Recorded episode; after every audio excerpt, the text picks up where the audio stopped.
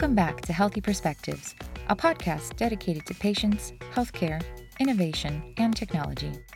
I'm Angelica Capichko, a strategist interested in what moves people to action. And I'm Martin Kearton. I'm a copywriter who's interested in how we communicate more effectively. We're your hosts. When a child visits a doctor or hospital, it can be a stressful and confusing time. They may not even understand what's going on. But how do you explain what's happening to somebody who's still learning their ABCs?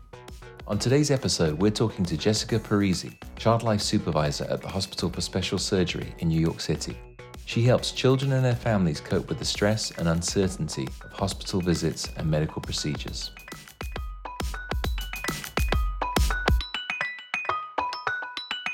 So, Jess, thanks so much for being with us today. We're super excited to talk to you and learn a bit more about your role and how you do what you do. Um, but I think, myself included, some of the people listening today might not be fully familiar with exactly what a child life specialist is. So, I wonder maybe we could start if you could just sort of describe and take us through exactly what that role is and what, what you do. Absolutely, yes. So, child life specialists have an important role in the medical team of a pediatric patient. So, our role is to support pediatric patients and their families and help them cope with hospitalization, illness, and injury. That's sort of the general one sentence description, but there's sort of a lot of hats that child life specialists wear from procedural preparation to procedural support, therapeutic play experiences, group socialization normalization experiences, family centered care. Um, so we really wear a lot of hats within pediatric patients' experience at the hospital.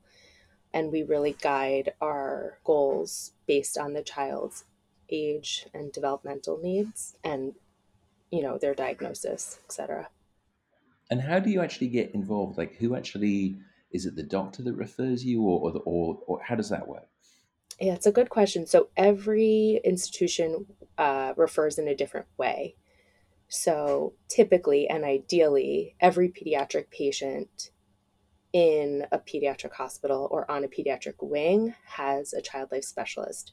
And the child life specialist will assess the child's um, needs, their psychosocial needs, and sort of assess their the frequency of which the specialist will see them. Um, so the yeah the ideal answer is that every every pediatric patient has a child life specialist if the um, hospital or uh, medical group where they're being seen has a child life department. Wow. And is and is there a certain point that you tend to see patients? Is it when they first get to the hospital or, or so what's the, the timing or yeah wonder how that works? So typically child life specialists are one of the first people on the medical team that the child will meet because the child life specialist has a huge role in explaining to the child why they're there, what's going on, and what's next, sort of narrating their whole experience. So I would say in your acute settings, like a emergency department or um, you know other acute settings, the child life specialist is meeting the patient right away. Um, I worked in a hospital where um, we had a, a few hours or a few days grace period because the estimated length of stay for that patient was uh, about 50 nights. So it was a longer, longer stay, um, which gave more time, you know, for rapport building and things like that. Do you see yourself as sort of part of the core healthcare team, or are you sort of like an extra to that? Or I just wondered how closely yeah. or you work with the rest of the teams. Um, again, wow, every answer I'm saying it be- depends on the institution, but it really does. Um, in some hospitals, I would say the child life specialist is part of the immediate, immediate uh, team, um, the primary team. And I would say in other institutions, it could be on a referral basis. So, eh, for example, there's only so many child life specialists, and there's a huge number of pediatric beds. So, they sort of come in after the fact or after referral. But ideally and most commonly, it's you know, we're part of the psychosocial team, which is within the medical team. So, social work, psychology, psychiatry, child life, chaplain, we kind of get grouped into that. Yeah. It sounds to me like this is um, a really vital role that, even though it's you know still in this we were saying earlier, kind of an emerging technically field where you know it's still growing people are still getting aware of it but it sounds really vital to me like you are the person that is the child's connection to everything else and really the translator for them but not even just translator almost representative for them. It makes me wonder um, how it how they function without you. Um, yeah i would say that a child life specialist is a primary advocate for a pediatric patient and their family. Absolutely. There's just such a need for child life within the medical experiences for children. It's just, it's so important. It's crucial.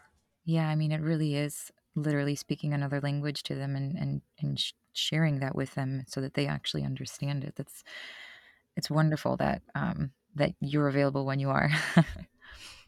um, what types of techniques you might have or what types of goals you have going into the different situations like do those techniques change based on the goals? Definitely. um, like i know you had just mentioned therapy. They definitely change. Um, i would say child life specialists can have so many different goals but our overall overall goal uh, for a child is to decrease anxiety and increase coping. So within that space there are hundreds of um, goals that we may have for for a patient, and within those goals, just different te- techniques. So, one of the biggest techniques for child life specialist is using child centered play, which is allowing the child to lead their play with a supportive person who does not guide them and who narrates and facilitates the sort of environment that allows the child to take the play where it needs to go that could be a little abstract for people to sort of hear. But what I mean by that is um, sort of allow the child to play out what they're experiencing. So allow them to identify a car, a toy car, as an ambulance and let them play the experience that the ambulance came to the house and picked up the child and mommy was crying. And, you know, a child life specialist would narrate that and use language to allow the child to take that play where it needs to go instead of um, sort of stifling it or saying, Mommy wasn't crying, you were okay. You know, that's something we would never say. So, sort of child centered play is a big, uh, a major technique. And there are, there's certainly some others. Have things evolved? Like, is, is, are there different techniques now? Or, or have you maybe, I don't know if you've even noticed like a difference you know, kids more and more involved with technology. They have more and more screen time. Like, has anything changed? Or Are you seeing trends or yeah. things that are changing? Yeah, I would say the technology because yes it has changed even even my um during my 10 years which is you know nothing compared to how long I will be in this field but um I have seen you know we joke that child life specialists are called the iPad ladies, and it could not be more of an insult. you know, child life specialists are the ones that are bringing the iPad to the child and now the ipad can do everything and you know that can they can be distracted during a procedure. They can use now coping you know me- mechanisms through an app all these things and it's so funny when sort of that comes up. But i do try to use the fundamental um, approaches to distraction uh, when supporting a child although i will you know take my hat off to the ipad when i when i you know when it's due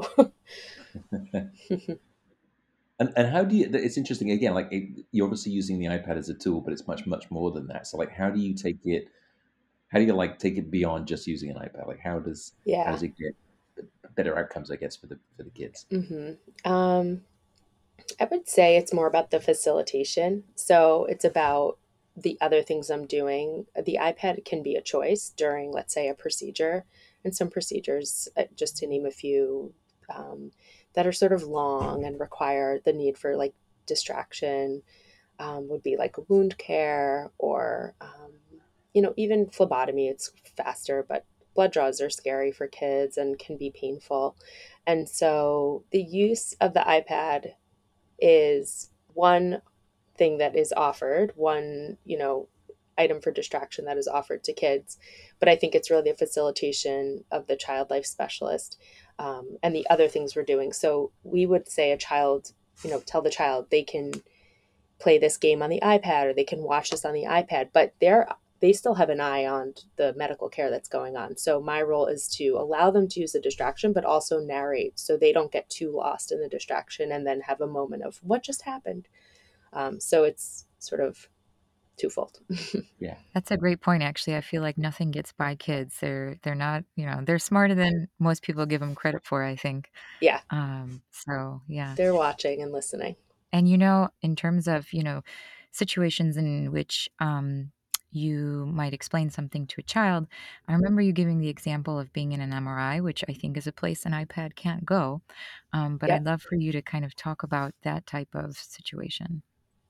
Absolutely. Um, so, a procedure or an experience like an MRI, um, an MRI is not painful for a child, but it's extremely anxiety provoking because it sounds like a construction site it is the loudest, loudest machine ever. And so preparation is the biggest component to supporting a child uh, through an MRI experience. So the two biggest things are telling them that what it's going to sound like, perhaps literally playing a sound bite for them so they can hear the knocking and banging and bells and whistles that you hear during an MRI.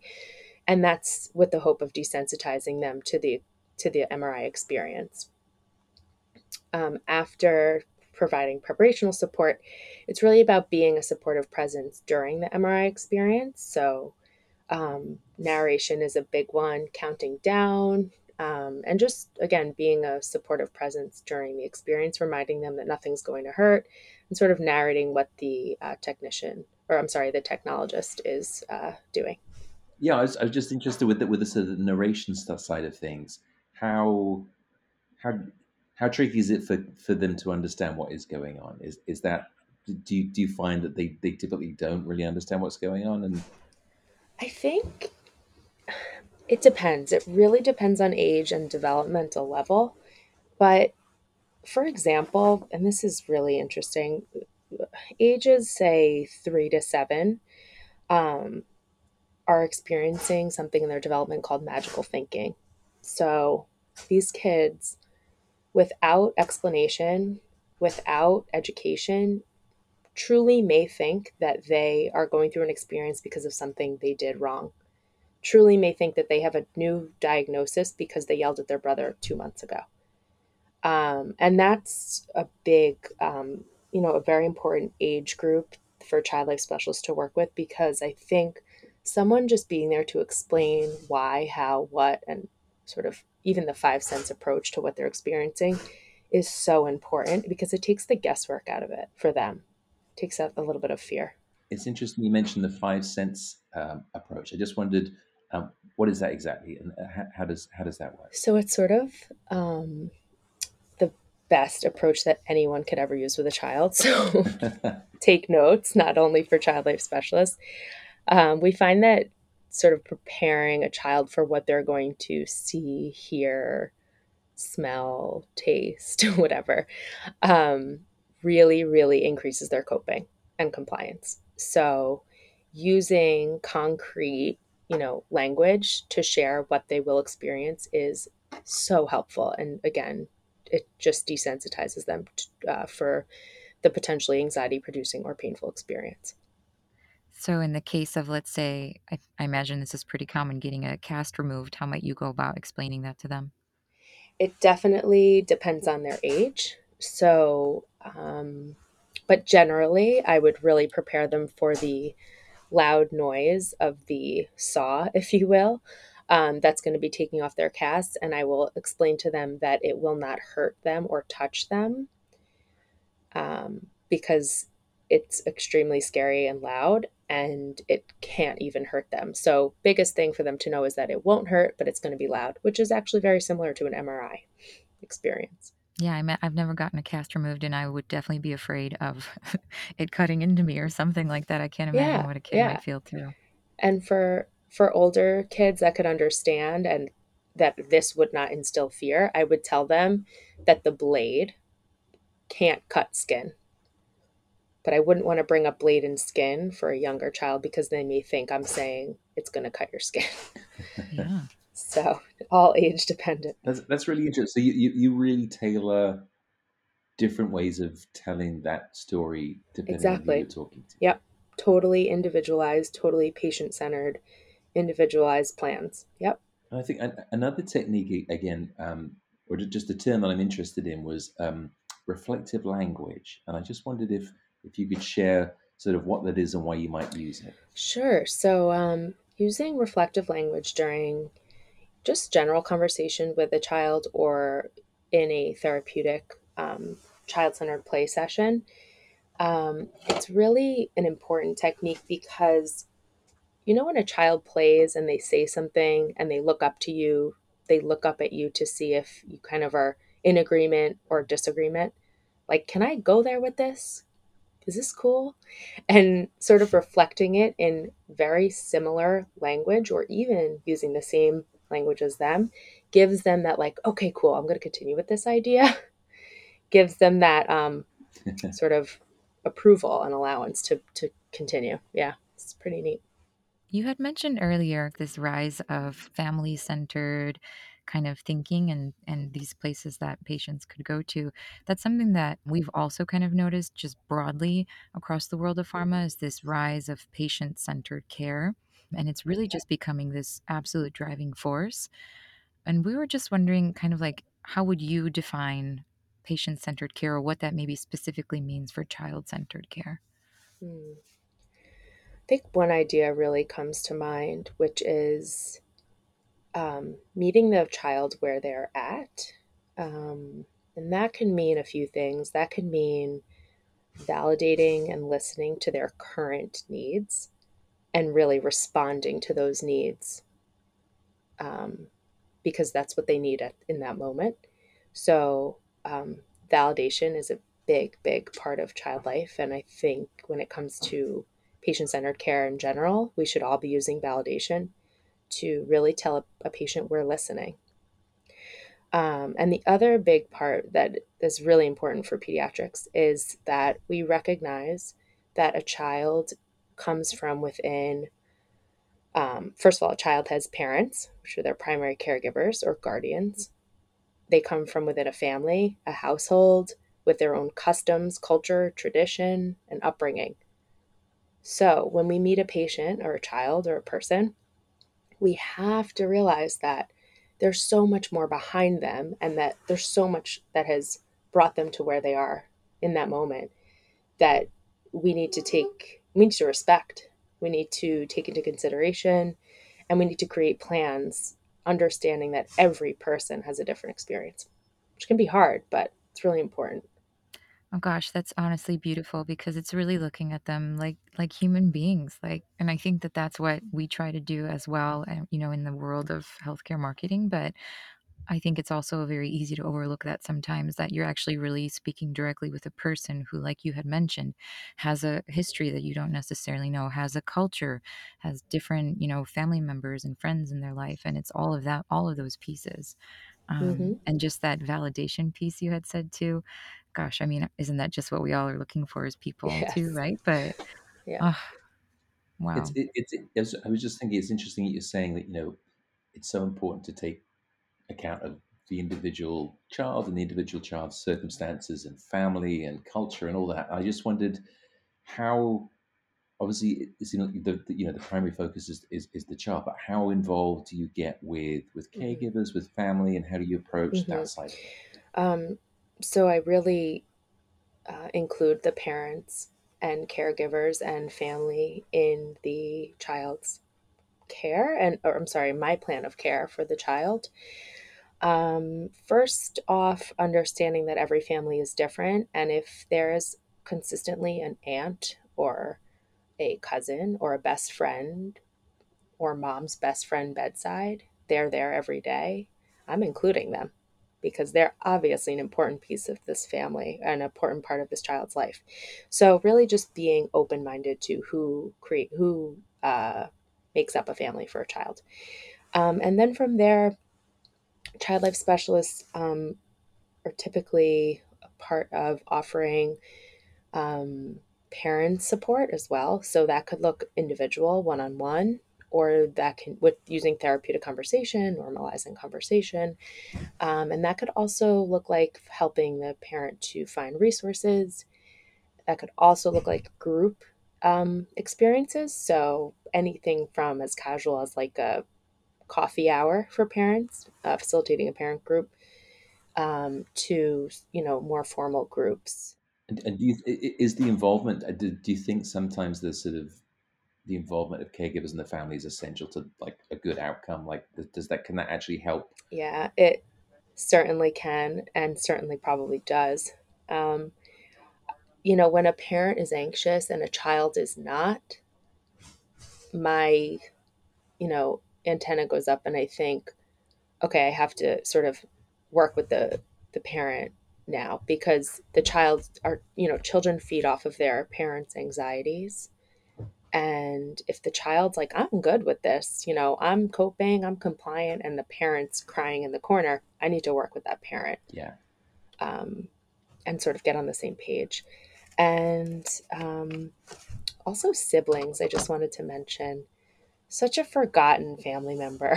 Um, so often when a child is diagnosed with you know a new complex condition or they're hospitalized for a long period of time we talk about the patient and the parents. And the sibling is that you know there for the ride but almost not given the same sort of um, attention if you will as the patient or parent. And so a big role of child life specialists is to one provide support for the siblings that are involved but also make sure that they are getting some special attention, if you will. Um, I actually worked at a hospital where children were uh, rehabbing after serious injuries um, or a traumatic birth, and I was part of the experience where the the I'm sorry the patient's sibling would meet the patient for the first time, either ever or after this traumatic experience. So desensitizing that for the sibling is super important. So, you know, we would literally use play to help the sibling understand what their sibling is going to look like, what they're going to see.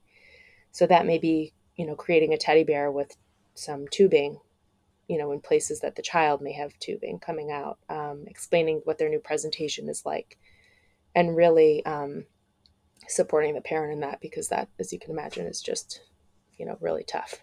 So just providing that support for siblings, including them, and giving them a role. It's really important. I, I, I am thinking of my brother, who's the middle sibling. I think he was mm-hmm. like he gets forgotten. Yeah. Yep.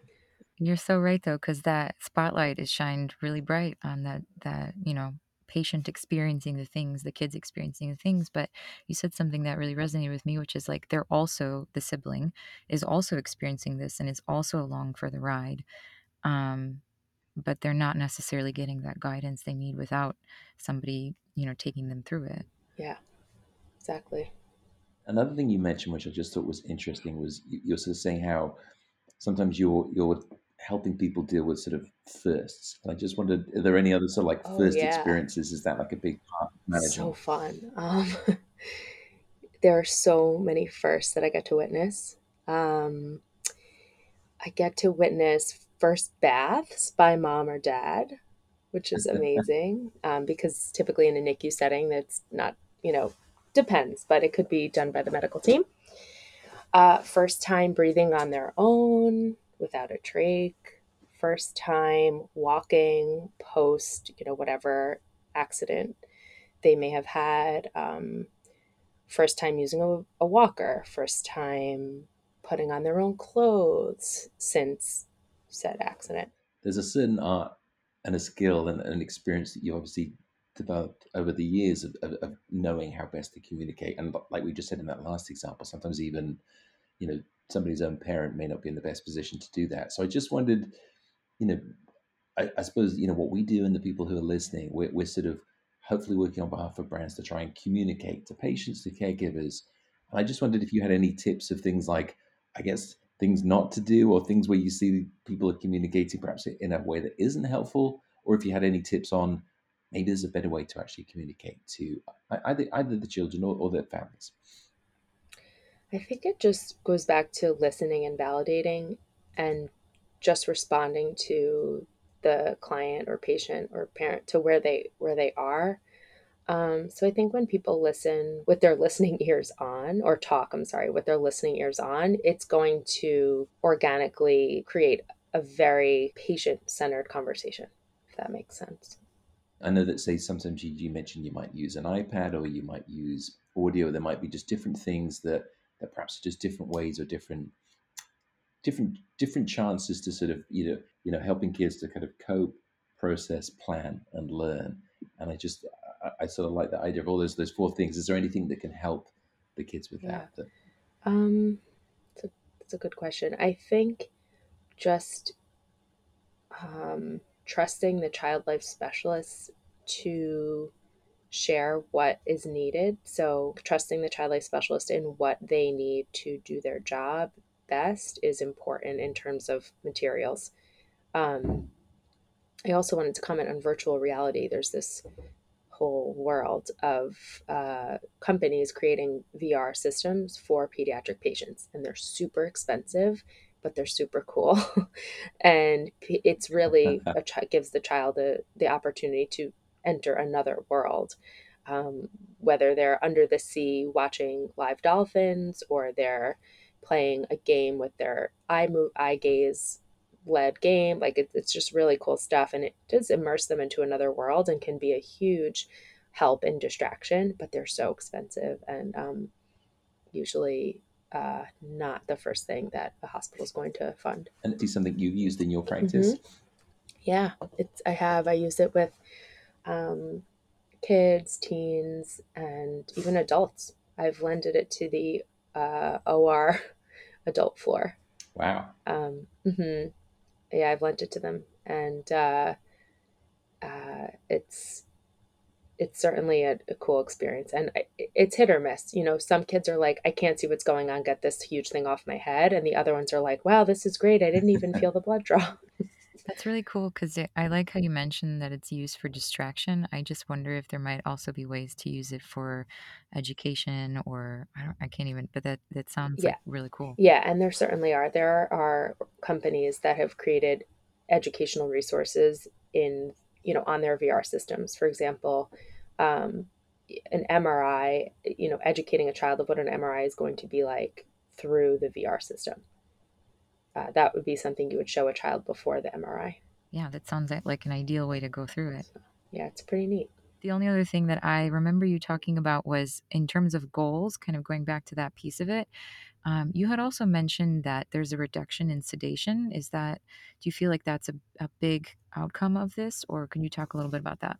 Sure, sure. So, that's something that I just started working on uh, a few months ago where I work. Um, so I just sort of took over that program, which is that if we have a child life specialist um, providing preparation and support during an MRI, there's less of a need for sedation. And that means that the MRI is like 1,000 times shorter than if you were to have a day of sedation.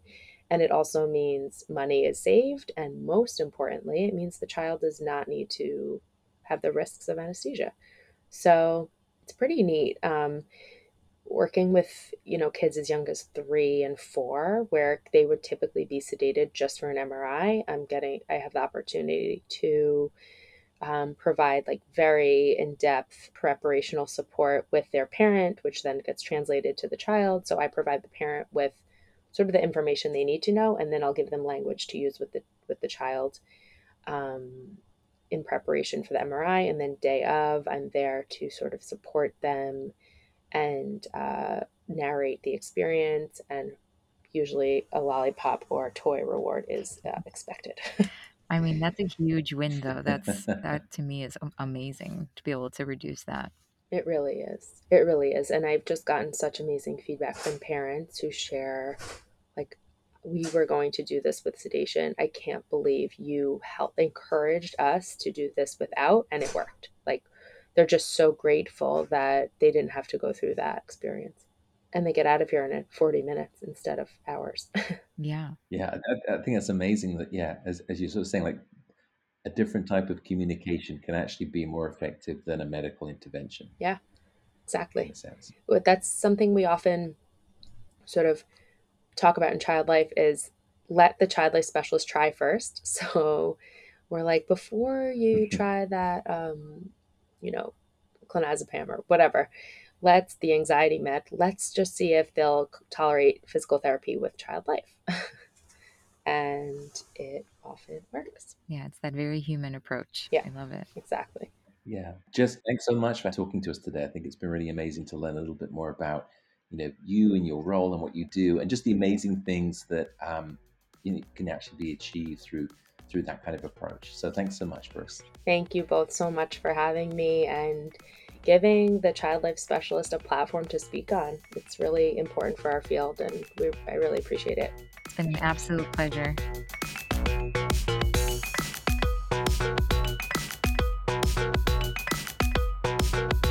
The way we communicate can actually have a significant impact on health outcomes. For healthcare marketers, it underlines the importance of validating patients by truly listening to them and speaking to them in their own language. As always, stay tuned for more updates and perspectives from Patients and Purpose by following us on LinkedIn, Instagram, and all your other favorite social platforms.